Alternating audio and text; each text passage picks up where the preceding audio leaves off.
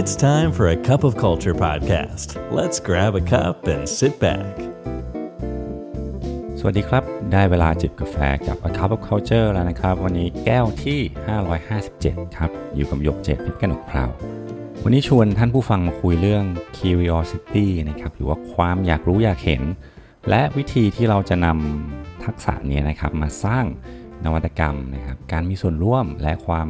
เข้าอกเข้าใจให้เกิดขึ้นในวัฒนธรรมองค์กรครับ ซึ่งความอยากรู้อยากเห็นเนี่ยนะครับ ไม่ได้เป็นเพียงคุณลักษณะทั่วไปที่ทุกคนควรจะมีนะครับ แต่ยังเป็นแนวทางปฏิบัติที่จะช่วยให้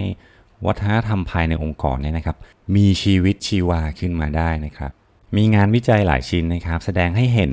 ว่าเมื่อหัวหน้าแสดงออกถึงการยอมรับและสนับสนุนความอยากรู้อยากเห็นของลูกทีมเนี่ยนะครับ หัวหน้ามักจะถูกมองว่าเป็นบุคคลที่เข้าถึงได้ง่าย และเป็นมิตรมากขึ้นนะครับ และนอกจากจะสามารถลดอาการเบิร์นเอาท์รวมถึงความเครียดสะสมของพนักงานแล้วนะครับ ความอยากรู้อยากเห็นเนี่ยยังเป็นตัวเร่งปฏิกิริยานะครับให้เกิดความคิดสร้างสรรค์และนวัตกรรม ซึ่งทั้งหมดทั้งมวลเนี่ยนะครับก็เอื้อให้เกิด well-being ที่ดีของพนักงาน ดึงดูดทาเลนต์นะครับและเพิ่มประสิทธิภาพในการทำงานด้วย ถ้าถามว่าเพราะอะไรนะครับ วัฒนธรรมแห่งความอยากรู้อยากเห็นหรือว่า curiosity เนี่ยนะครับส่งเสริมสภาพแวดล้อมที่ผู้คนรู้สึกว่าได้รับการยอมรับ เขาได้รับเขาถูกรับฟังนะครับ ซึ่งสิ่งเหล่านี้ทำให้พวกเขารู้สึกมีคุณค่าในบทบาทหน้าที่ของตนเองนะครับ รวมถึงการมีอยู่ของพวกเขาในองค์กรด้วยครับ อย่างไรก็ตามนะครับยังมีความเข้าใจผิดเกี่ยวกับความอยากรู้อยากเห็นนะครับ โดยเฉพาะในหมู่หัวหน้าผู้จัดการนะครับ พวกเขามักจะมองว่า มันเป็นวิธีที่ใช้เพื่อรวบรวมข้อมูลนะครับซึ่งแน่นอนครับว่ามันมีความจำเป็นในการทำงาน เพื่อให้หัวหน้าได้รับข้อมูลและเห็นมุมมองที่ครบถ้วนนะครับแต่จริงๆ แล้วความอยากรู้อยากเห็นเนี่ยมันลึกซึ้งมากกว่านี้นะครับว่ามันซ่อนพลังที่ช่วยให้ผู้คนเนี่ยนะครับ เกิดความเชื่อมโยงระหว่างกัน ดังนั้นนะครับเราทุกคนนะครับไม่ใช่แค่หัวหน้าหรือผู้จัดการนะครับที่ควรจะเปลี่ยนจากความอยากรู้อยากเห็นในระดับผิวๆนะครับไปสู่ระดับที่ลึกซึ้งมากขึ้น ราะมันไม่ใช่เครื่องมือที่ใช้เพื่อการรวบรวมข้อมูลหรือข้อเท็จจริงอย่างเดียวเท่านั้นนะครับ แต่มันเป็นเรื่องเกี่ยวกับการค้นพบเรื่องราวนะครับ ค่านิยม แวลูบางอย่าง ประสบการณ์และความรู้สึกนะครับ เพราะเมื่อการสนทนาเนี่ยนะครับ เจาะลึกลงไปด้วยทักษะความอยากรู้อยากเห็นเนี่ยนะครับ ซึ่งทุกคนฝึกได้ครับการสนทนาในลักษณะดังกล่าวเนี่ยนะครับ จะกระชับความสัมพันธ์ในการทำงานกับผู้คนรอบข้างนะครับ เพิ่มความตระหนักรู้ในตนเองของผู้นำ และเอื้อในการจัดการดูแลความขัดแย้งในที่ทำงานด้วยครับ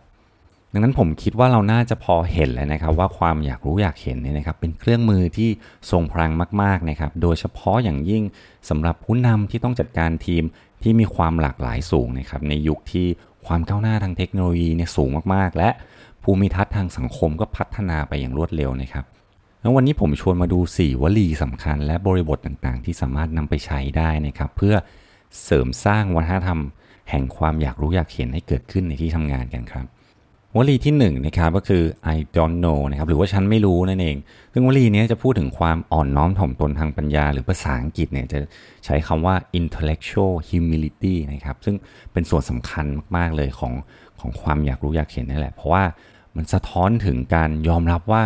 ความเชื่อของเราเนี่ยอาจจะผิดนะครับ เป็นการยอมรับต่อข้อจำกัดของความรู้ของเราเอง แล้วก็เป็นการเปิดกว้างนะครับต่อความรู้ต่อปัญญาของผู้อื่น มีผู้นำหลาย ๆ คนนะครับเลี่ยงที่จะพูดคำนี้นะครับ เพราะกลัวว่าจะดูไม่พร้อมนะครับ ขาดความสามารถบ้างนะครับ แต่อย่างไรก็ตามในงานวิจัยพบว่าผู้ที่มีความอ่อนน้อมถ่อมตนทางปัญญาเนี่ยนะครับ จะถูกมองว่ามีความสามารถนะฮะเป็นมิตรแล้วก็เข้าถึงได้ง่ายครับทีนี้ผมขออนุญาตยกบริบทขึ้นมาพูดคุยกันนะครับ ในระหว่างการประชุมทีมเนี่ยนะครับก็มีการพูดคุยถึงปัญหาที่ซับซ้อนนะครับและผู้นำเนี่ยก็ไม่แน่ใจเกี่ยวกับแนวทางที่เหมาะสมที่สุดนะครับซึ่งแทนที่จะแซงทำเป็นว่ารู้คำตอบทั้งหมดนะครับผู้นำยอมรับว่าเขาไม่รู้เนี่ยแต่ว่าเขาเชื่อว่าทุกคนในทีมนะครับจะหาวิธีแก้ปัญหาร่วมกันได้ ซึ่งข้อความในลักษณะนี้นะครับก็เป็นการส่งเสริมการทำงานร่วมกันภายในทีมนะครับ ส่งเสริมวัฒนธรรมแห่งการเรียนรู้ร่วมกัน และยังเป็นการแสดงถึงการเปิดกว้างต่อแนวคิดของผู้อื่นในตัวผู้นำด้วยครับ นอกเหนือจากประโยชน์ที่กล่าวมาข้างต้นแล้วเนี่ยนะครับ การฝึกทักษะเนี่ยนะครับยังสามารถลดความวิตกกังวลในการทำงานได้ด้วย เพราะมีการศึกษาจากวารสารจิตวิทยาเชิงบวกนะครับ พบว่าความอ่อนน้อมถ่อมตนทางปัญญาเนี่ยนะครับ มีความสัมพันธ์กับการลดลงของระดับความวิตกกังวลในการทำงานนะครับ และมีความสัมพันธ์เชิงบวกกับความสุขและความพึงพอใจในชีวิตโดยรวมด้วย วลีที่ 2 คือ tell me more นะครับหรือว่าเล่าให้ฉันฟังเพิ่มเติมหน่อยสิ ต้องเล่าอย่างนี้นะครับว่าการเสริมสร้างความสัมพันธ์กับผู้อื่นเนี่ยเป็นพื้นฐานในความสัมพันธ์ที่ดีนะครับทั้งกับส่วนตัวและในอาชีพการงานเลย เมื่อมีคนมาแบ่งปันความคิดหรือว่าประสบการณ์ส่วนตัวของตัวเองให้ฟังเนี่ยนะครับ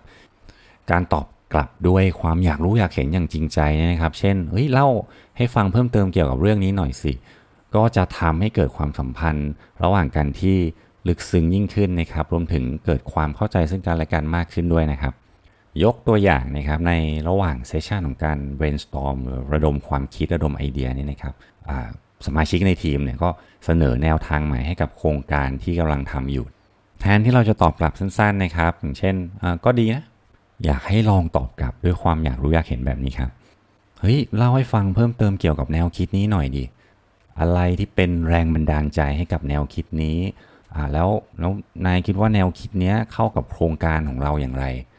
ซึ่งประโยคในลักษณะนี้ไม่เพียงแค่เป็นการส่งเสริมให้สมาชิกในทีมแบ่งปันข้อมูลเชิงลึกมากขึ้นนะครับ แต่ยังส่งเสริม Open Communication ด้วยนะครับ และสุดท้ายเนี่ยมันก็จะนำไปสู่การสร้างนวัตกรรมนั่นเอง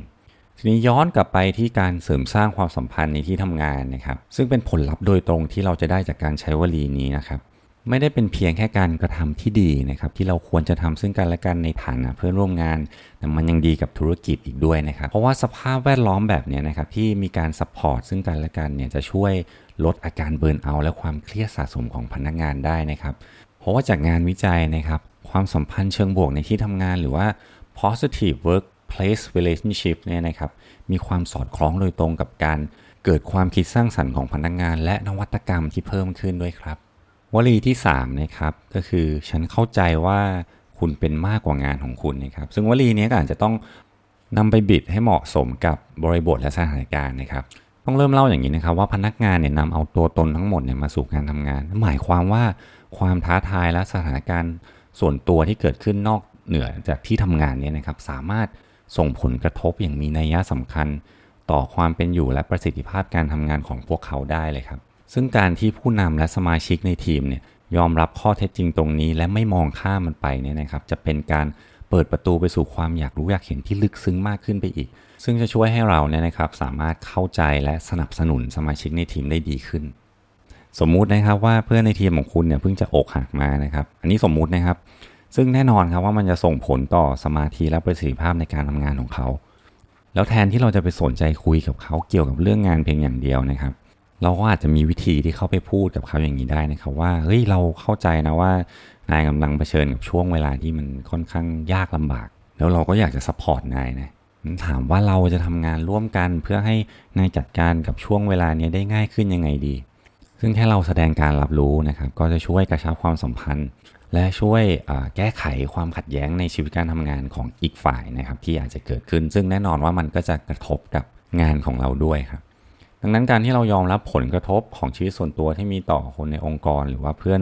ในทีมเนี่ยนะครับก็เป็นสิ่งที่สำคัญอย่างยิ่งในการบริหารความขัดแย้งในชีวิตการทำงาน เพราะแน่นอนครับว่ามันส่งผลกระทบอย่างมีนัยสำคัญเลยต่อประสิทธิภาพการทำงาน และความเป็นอยู่โดยรวมของทุกคนในที่ทำงานนะครับวลีสุดท้ายนะครับก็คือมีใครอีกบ้างอ่าเนี่ยจะฟังดูแปลกหน่อยว่าเดี๋ยวอธิบายเพิ่มเติมนี้นะครับว่า วัฒนธรรมการทำงานในหลาย ๆ องค์กรเนี่ยนะครับ มักจะให้ความสำคัญกับคำตอบมากกว่าคำถาม แล้วก็มีแนวโน้มที่จะสนับสนุนผู้ที่เชื่อว่ามีคำตอบทั้งหมดหรือว่าผู้รู้นั่นเองแต่ก็ต้องเรียนนะครับว่าวิธีการนี้อาจจะไม่ได้ถูกต้องมากนักนะครับ เพราะว่าหลาย ๆ ครั้งเนี่ยข้อมูลเชิงลึกบางอย่าง หรือว่าวิธีการแก้ปัญหาที่ไม่เหมือนใครเนี่ยก็อาจจะมาจากแหล่งที่เราไม่คาดคิดก็ได้ ยกตัวอย่างในระหว่างเซสชัน brainstorm นะครับก็หัวหน้าก็ถามว่ามีใครอีกบ้างที่ อาจมีข้อมูลเชิงลึกหรือวิธีแก้ปัญหาที่แตกต่างไปจากเราเนี่ยเราจะถามใครได้อีกบ้างคำถามแบบนี้เนี่ยนะครับ ก็จะกระตุ้นให้ทีมเนี่ยพิจารณามุมมองที่หลากหลายมากขึ้น โดยใช้ประโยชน์จากข้อมูลเชิงลึกจากผู้อื่นนะครับ ที่เราอาจจะนึกไม่ถึงในตอนแรกนะครับ ซึ่งการผสมผสานความคิดเห็นและมุมมองที่หลากหลายเนี่ยนะครับ สามารถช่วยให้องค์กร หลีกเลี่ยงการคิดเป็นกลุ่มก้อนนะครับ เป็นเนื้อเดียวกัน และสร้างแรงบันดาลใจให้กับแนวคิดใหม่ ๆ ที่สร้างสรรค์ ซึ่งถือว่าเป็นแนวทางที่สำคัญมากนะครับในการแก้ไขปัญหาต่างๆ รวมไปถึงการสร้างนวัตกรรมนะครับไม่ว่าจะเป็นองค์กรเล็กหรือใหญ่ และหากว่าเราสามารถที่จะหลอมรวมสีวลีนี้นะครับเข้ากับงานประจำวันของเราได้เนี่ยเราก็จะสามารถพาองค์กรนะครับไปสู่วัฒนธรรมแห่งความอยากรู้อยากเห็นได้อย่างไม่ยากเย็นมากนะครับ และยิ่งไปกว่านั้นนะครับผลกระทบของวลีเหล่านี้เนี่ยไม่ได้หยุดอยู่แค่ความเป็นผู้นำของเราเท่านั้นนะครับ มันยังขยายไปสู่ผู้คนรอบข้างด้วย ซึ่งงานวิจัยก็แสดงให้เราเห็นนะครับว่าเมื่อมีผู้คนยอมรับและแสดงความอยากรู้อยากเห็นมากขึ้นเนี่ยสิ่งเหล่านี้นะครับมันสามารถติดต่อกันได้ ซึ่งก็จะส่งผลกระทบเชิงบวกต่อวัฒนธรรมองค์กรนะครับ ดังนั้นการที่องค์กรให้ความสำคัญกับการปลูกฝังความอยากรู้อยากเห็นนะครับ หรือว่า curiosity เนี่ยเข้าไปเป็นส่วนหนึ่งของวัฒนธรรมองค์กรเนี่ยจะส่งผลให้พนักงานรู้สึกว่าพวกเขาถูกมองเห็นนะครับ ถูกรับฟัง ซึ่งจะนำไปสู่ well-being โดยรวมที่ดีของพนักงานนะครับอัตราการรักษาพนักงานก็จะสูงขึ้น และแน่นอนว่า productivity หรือประสิทธิภาพในการทำงานก็จะเพิ่มขึ้นด้วย ก็ถือว่าเป็นวินวินสำหรับทั้งพนักงานเองแล้วก็องค์กรเลยนะครับ วันนี้กาแฟก็หมดแก้วแล้วนะครับ อย่าลืมนะฮะไม่ว่าเราจะตั้งใจหรือไม่ก็ตามเนี่ยวัฒนธรรมองค์กรก็เกิดขึ้นอยู่ดี แล้วทำไมเราไม่นำสีวลีนี้ไปลองใช้ดูนะครับ เพื่อปลูกฝังวัฒนธรรมแห่งการอยากรู้อยากเห็น พบกันใหม่ใน A Cup of Culture Podcast EP หน้านะครับ And that's today's Cup of Culture. See you again next time.